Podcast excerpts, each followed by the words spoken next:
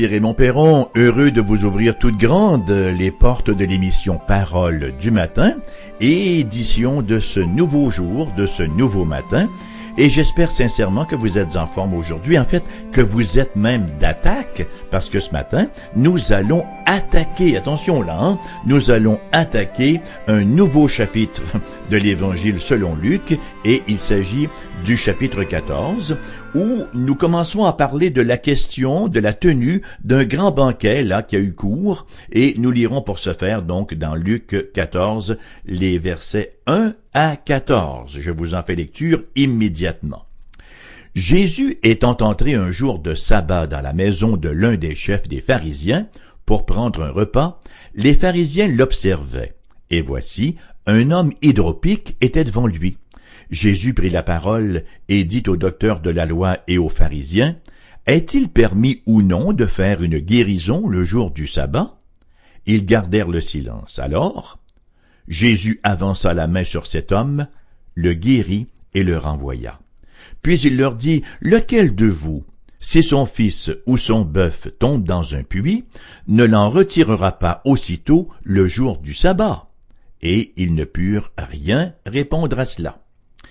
Il adressa ensuite une parabole aux conviés, en voyant qu'ils choisissaient les premières places, et il leur dit, Lorsque tu seras invité par quelqu'un à des noces, ne te mets pas à la première place, de peur qu'il n'y ait parmi les invités une personne plus éminente que toi, et que celui qui vous a invité, l'un et l'autre, ne vienne te dire, cède la place à cette personne-là. Tu aurais alors la honte d'aller occuper la dernière place. Mais lorsque tu seras invité, va te mettre à la dernière place, afin que quand celui qui t'a invité viendra, il te dise, Mon ami, monte plus haut, alors cela te fera honneur devant tous ceux qui seront à table avec toi. Car quiconque s'élève sera abaissé, et quiconque s'abaisse sera élevé. Il dit aussi à celui qui l'avait invité, Lorsque tu donnes à dîner ou à souper, N'invite pas tes amis, ni tes frères, ni tes parents, ni des voisins riches, de peur qu'ils ne t'invitent à leur tour et qu'on ne te rende l'appareil. Mais lorsque tu donnes un festin, invite des pauvres, des estropiés, des boiteux, des aveugles, et tu seras heureux de ce qu'ils ne peuvent pas te rendre l'appareil, car elle te sera rendue à la résurrection des justes. Voilà un autre discours qui vient confondre nos amis les pharisiens, où Jésus s'était rendu pour prendre un repas. Il nous est certainement permis de croire que nous sommes ici devant un coup monté pour prendre Jésus en défaut, alors qu'on se retrouve dans la maison d'un pharisien éminent en compagnie d'autres nobles religieux qui allaient bien sûr scruter à la loupe chaque parole et chaque action du Seigneur Jésus. Qui plus est, le tout prend place à quel moment? Ben, le tout prend place un jour de sabbat, jour que Jésus avait supposément transgressé. À trois occasions déjà, hein?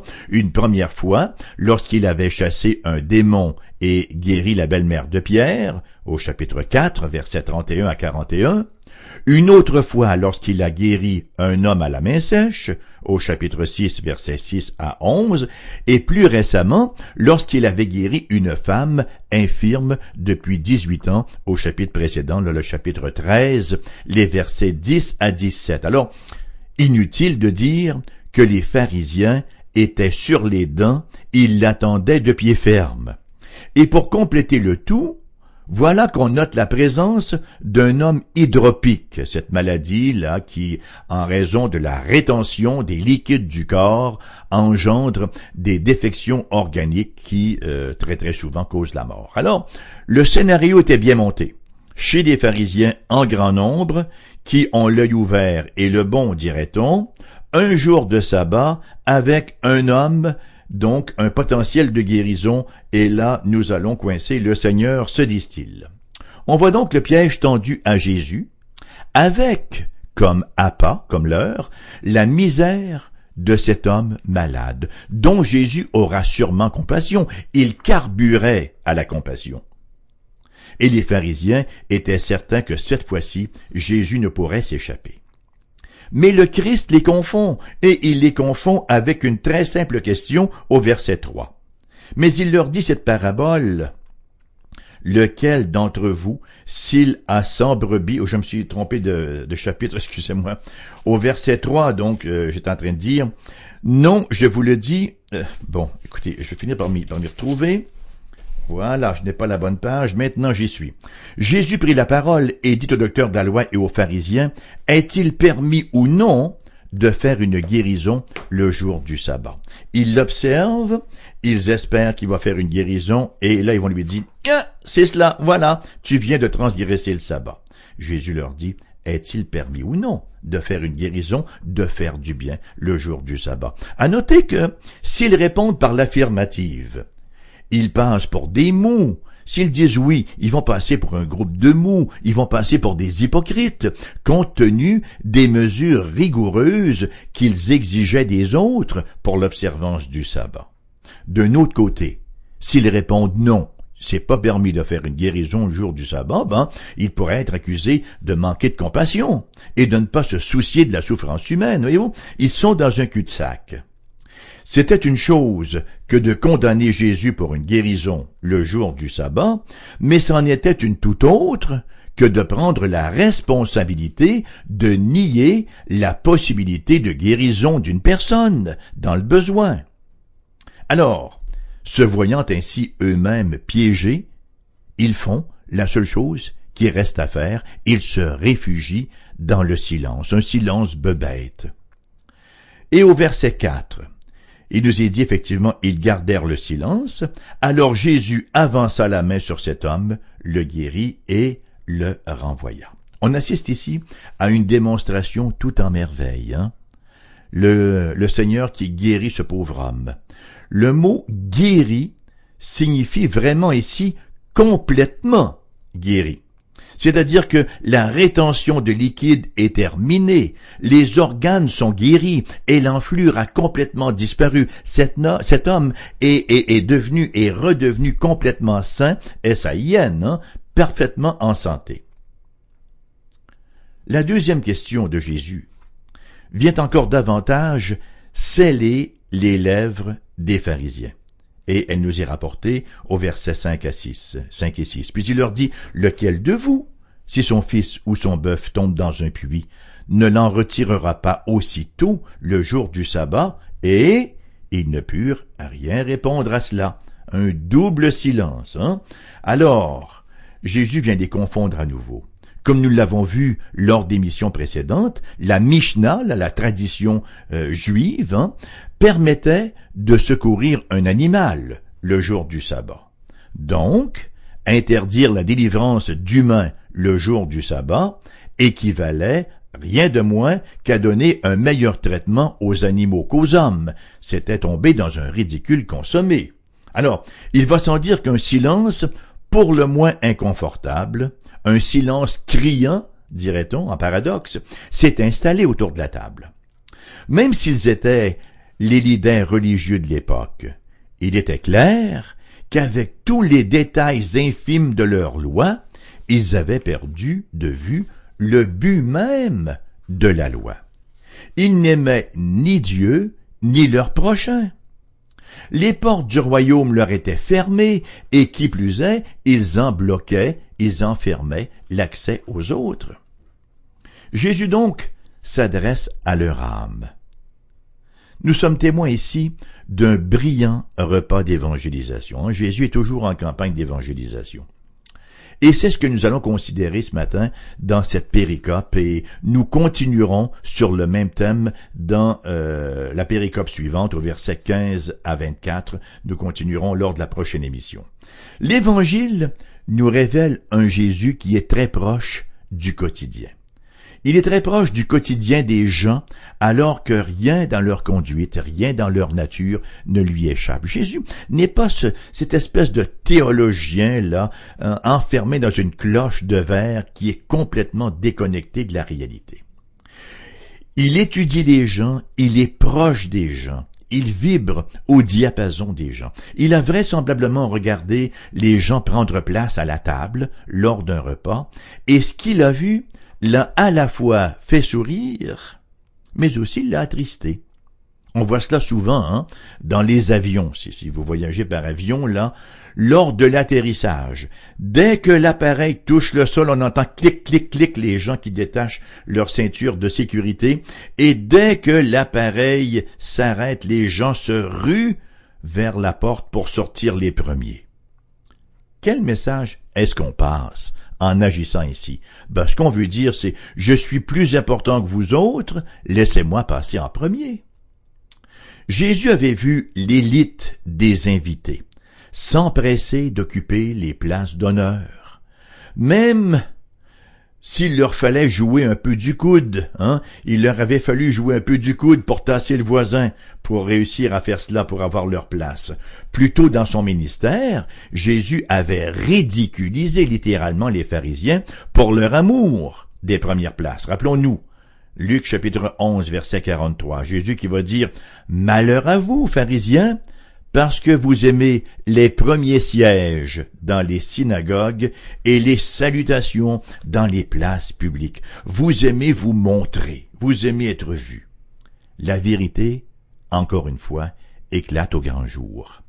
Les scribes et les pharisiens, en dépit de leur discours religieux, en dépit de leur posture pieuse, étaient centrés sur eux-mêmes.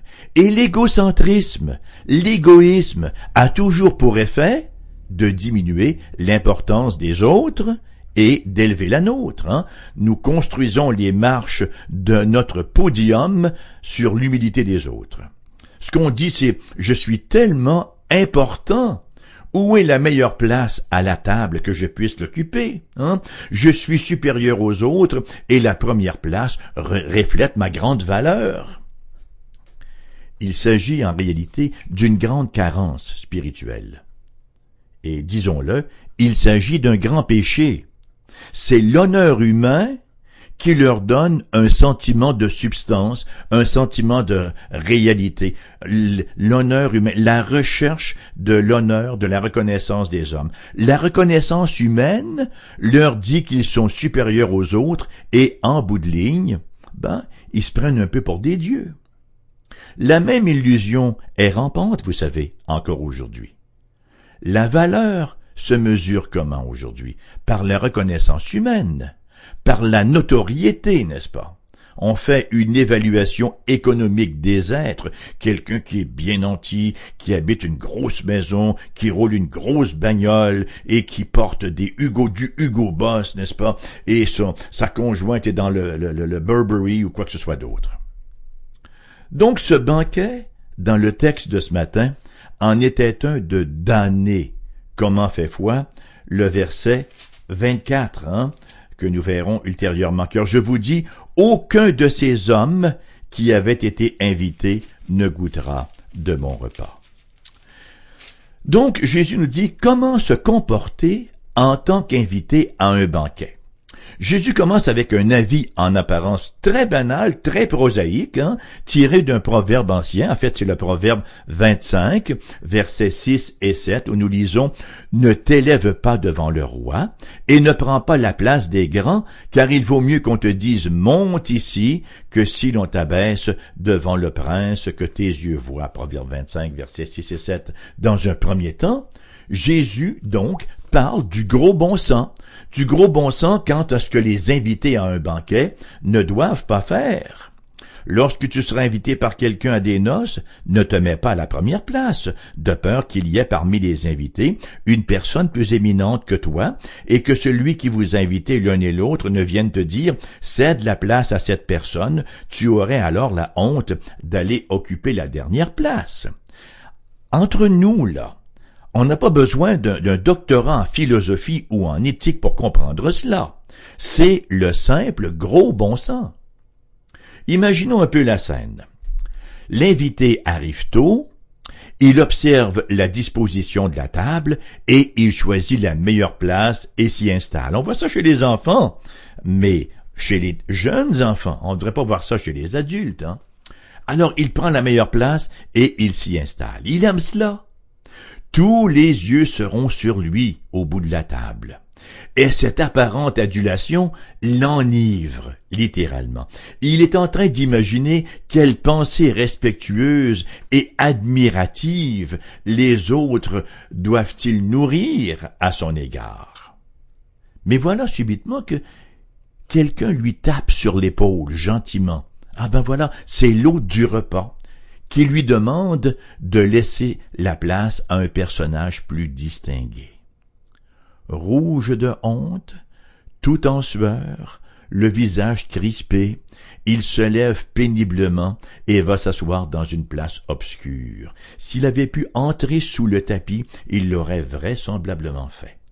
Tous les regards sont encore sur lui, et hélas, il ne peut s'y dérober. Voyez-vous, l'orgueil a fait de lui un individu absurde. Spirituellement, il n'est qu'une plume au vent, un château de cartes sur pilotis. Et Jésus de poursuivre sur l'avenue du gros bon sens, au verset 10. Mais lorsque tu seras invité, va te mettre à la dernière place, afin que quand celui qui t'a invité viendra, il te dise, Mon ami, monte plus haut, alors cela te fera honneur devant tous ceux qui seront à table avec toi. Il nous faut être conscient qu'il y a ici beaucoup plus infiniment plus même qu'une sagesse sociale. Le but de Jésus n'est pas que ses auditeurs apprennent les règles de base de l'éthique, hein, qu'ils apprennent les règles d'éthique à appliquer lors d'un repas afin d'éviter l'humiliation et de se voir honoré. Non plus qu'il recommande aux scribes et aux pharisiens d'agir humblement afin d'être par la suite honorés par leurs semblables. Vous savez, le Christ déteste l'orgueil qui prétend être humble. Il déteste celui qui affiche sa médaille d'humilité. Hein? Ce qu'il fait ici, c'est communiquer un principe spirituel qui deviendra évident à la fin lorsque toutes choses seront mises dans le bon ordre. Il énonce en effet une loi immuable il annonce un axiome du royaume au verset 11, car quiconque s'élève sera abaissé et quiconque s'abaisse sera élevé. Rappelons-nous Marie elle-même, Marie la mère de Jésus, dans son Magnificat.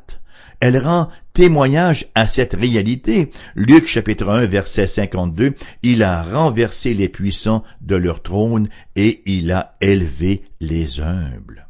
C'est ce que Dieu fait en Christ Jésus. Il humilie les orgueilleux et il élève les humbles. C'est le principe essentiel et c'est l'œuvre du royaume. La recherche maladive des places d'honneur des scribes et des pharisiens révèle l'orgueil comme péché particulièrement condamnable de la part des religieux. Jésus dira, dans la même foulée, hein, dans la parabole du pharisien et du publicain qu'on va voir bientôt là, en Luc 18. Le pharisien debout priait ainsi en lui-même, Ô Dieu, je te rends grâce de ce que je ne suis pas comme le reste des hommes, ou même comme ce publicain. Hein, ce percepteur d'impôts. Quant au publicain, lui, il priait ainsi, Ô Dieu, sois apaisé envers moi, qui suis un pécheur. Et Jésus de conclure, Verset 14, je vous le dis, celui qui descendit, celui-ci, le pharisien, le, pardon, celui-ci, le publicain, celui-ci descendit dans sa maison, justifié plutôt que l'autre, car quiconque s'élève sera abaissé, et celui qui s'abaisse sera élevé. Matthieu, chapitre 23, versets 12 et 13, quiconque s'élèvera sera abaissé, et quiconque s'abaissera sera élevé. Malheur à vous, scribes et pharisiens hypocrites, parce que vous fermez aux hommes le royaume des cieux, vous n'y entrez pas vous-même, et vous n'y laissez pas entrer ceux qui veulent entrer. Premier Pierre, chapitre 1, versets 5 et 6. Dieu résiste aux orgueilleux, mais il fait grâce aux humbles. Humiliez-vous donc sous la puissante main de Dieu, afin qu'il vous élève au temps convenable. Il semble que la vertu par excellence du chrétien soit l'humilité. L'humilité, bien sûr, qui commence par reconnaître le besoin, qui commence par reconnaître que nous sommes des pécheurs miséreux, des pécheurs nécessiteux, et que tout ce que nous avons, nous l'avons par grâce. Jésus s'adresse ensuite à l'hôte du repas, au verset 12. Comment se comporter en tant qu'hôte d'un banquet? Donc au verset 12, nous lisons ce qui suit. Il dit aussi à celui qui l'avait invité, Lorsque tu donnes à dîner ou à souper, N'invite pas tes amis, ni tes frères, ni tes parents, ni des voisins riches de peur qu'ils ne t'invitent à leur tour et qu'on ne te rende l'appareil. Vous voyez, ce n'est pas que Jésus décourageait l'hospitalité envers les amis et les êtres chers. Non, non. Lui-même, d'ailleurs, Jésus acceptait régulièrement ce genre d'invitation. On n'a qu'à penser le nombre de fois où il s'est rendu chez ses amis Lazare et ses sœurs Marthe et Marie. Ce que le Christ a à l'esprit ici, c'est il ne faut pas se limiter à notre clique, à ceux qui nous peuvent rendre l'appareil. Il s'inscrit en faux contre la formation d'une espèce de groupe-là d'élite morale euh, comme on en voit si régulièrement aujourd'hui. Cet élitisme-là est indicateur d'orgueil et d'égoïsme on n'invite que des gens avec lesquels ou avec lesquels on se sent bien, des gens qu'on affectionne particulièrement, et on passe par-dessus les laisser pour compte, on les méprise, on les ignore, on fait comme s'ils n'existaient pas. Le Seigneur Jésus ici nous fournit une liste, hein, une liste très spécifique de ceux et de celles qui devraient figurer sur notre liste d'invités, versets 13 et 14. Mais lorsque tu donnes un festin, invite des pauvres, des estropiés, des boiteux et des aveugles, et tu seras heureux de ce qu'ils ne peuvent pas te rendre l'appareil, car elle te sera rendue à la résurrection des justes. Il s'agit de la première mention de la résurrection dans l'évangile de Luc, malgré bien sûr que la résurrection ait été souvent sous-entendue dans les versets précédents. Donc, la récompense ici pour l'hôte généreux, elle est immense. À titre de juste, il verra la résurrection à la fin des âges. Et, qui plus est, il jouit déjà d'une bénédiction présente. Sa récompense avait d'ailleurs été prophétisée il y a bien longtemps par le prophète Daniel. Nous lisons dans son livre, le livre de Daniel, au chapitre 12, les versets 2 et 3, Plusieurs de ceux qui dorment dans la poussière de la terre se réveilleront, les uns pour la vie éternelle, et les autres pour l'opprobre, pour la honte éternelle. Ceux qui auront été intelligents brilleront comme la splendeur du ciel, et ceux qui auront enseigné la justice à la multitude brilleront comme les étoiles, à toujours et à perpétuité. Ils brilleront pour toujours dans le royaume de Dieu, que veut dire l'expression ceux qui auront été intelligents Bien sûr, quel est le commencement de l'intelligence? Quel est le commencement de la science Le commencement de la connaissance? C'est la crainte de Dieu. L'insensé, lui, qu'est-ce qu'il dit en son cœur. Psaume 14, verset 1.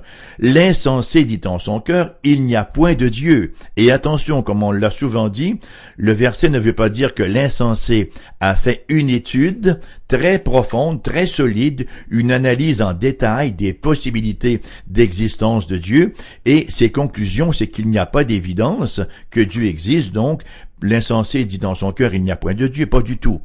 Littéralement en hébreu, le verset veut dire L'insensé dit en son cœur, Il n'y a point de Dieu qui va régner sur moi. Cette intelligence hein, qui consiste dans la crainte de Dieu, dont le commencement consiste dans la crainte de Dieu, amène une personne à vivre humblement. Non pas à rechercher la gloire des hommes, mais à rechercher celle de Dieu. Jean chapitre 5 verset 44. Jésus qui s'adresse encore à ses amis scribes et pharisiens. Il leur dit, un tout petit peu avant, il leur a dit, vous sondez les Écritures parce que vous croyez avoir en elles la vie éternelle, et elles rendent témoignage de moi, mais vous ne voulez pas venir à moi. Et au verset 44, il leur dit du chapitre 5, donc de Jean, Comment pouvez-vous croire, vous qui tirez votre gloire les uns des autres, et qui ne cherchez point la gloire qui vient de Dieu seul. Si notre recherche, si notre exercice consiste à péter de la broue pour que les autres nous accordent gloire et honneur, nous ne sommes pas à la recherche de la gloire de Dieu. Si par contre nous marchons dans l'humilité, conscients de ce que nous sommes et conséquemment de ce que Dieu est, un Dieu tout en gloire, et que nous cherchons sa gloire, alors nous serons nous-mêmes élevés et glorifiés au temps convenable. Voyez-vous, si nous recherchons l'approbation, si nous recherchons constamment euh, que les hommes soient d'accord avec nous, qu'on refuse de marcher à contre-courant parce que on a un tel besoin que tout le monde nous aime, que tout le monde nous trouve beau, que tout le monde nous trouve fin, aimable, et le reste, et le reste, écoutez, on ne peut pas plaire à la fois aux hommes et plaire à Dieu. Alors, notre recherche comme croyant, c'est la recherche de la gloire de Dieu. Et la gloire de Dieu, c'est la foi de ses élus, c'est la foi de, son peuple, la foi de son Église, la recherche de la gloire de Dieu, qui commence bien sûr en venant à la croix, en venant au Christ pour nous emparer par la foi de son sacrifice parfait, sacrifice qu'il a opéré, qu'il a accompli, qu'il a subi à la place de tous ceux qui le reçoivent comme leur substitut, comme leur vicaire, hein, euh, considérant qu'il a pris leur place à la croix, qu'il a porté leur péché. Et là, c'est le début d'un beau pèlerinage en compagnie du Christ Jésus, en recherchant l'avancement de son règne et sa gloire. Alors, comme on dit souvent, gloire au Père, au Fils et au Saint-Esprit. Et c'est ainsi que l'émission se termine ce matin. Elle vous revient à 14 heures cet après-midi dans l'expression de sa rediffusion. Si vous voulez nous téléphoner, 88 688 05 06 pour les gens de la région de Québec. En province, là, ailleurs en province, numéro sans frais, le 1 877 659 0251. Vous pouvez aussi aller sur notre site internet foifm.com et y trouver notre adresse courriel pour nous envoyer un commentaire ou un message. Et vous pouvez aussi nous écrire à l'adresse suivante AERBQ, casier postal 40088, Québec, QC G1H 2S5. Votre présence ce matin m'a encore été douce et fort agréable et je vous y convie, je la convoite déjà pour la prochaine émission et je vous souhaite une excellente journée sous le regard tout en amour, tout en affection et tout en grâce de Dieu si vous êtes un de ses enfants. À la prochaine.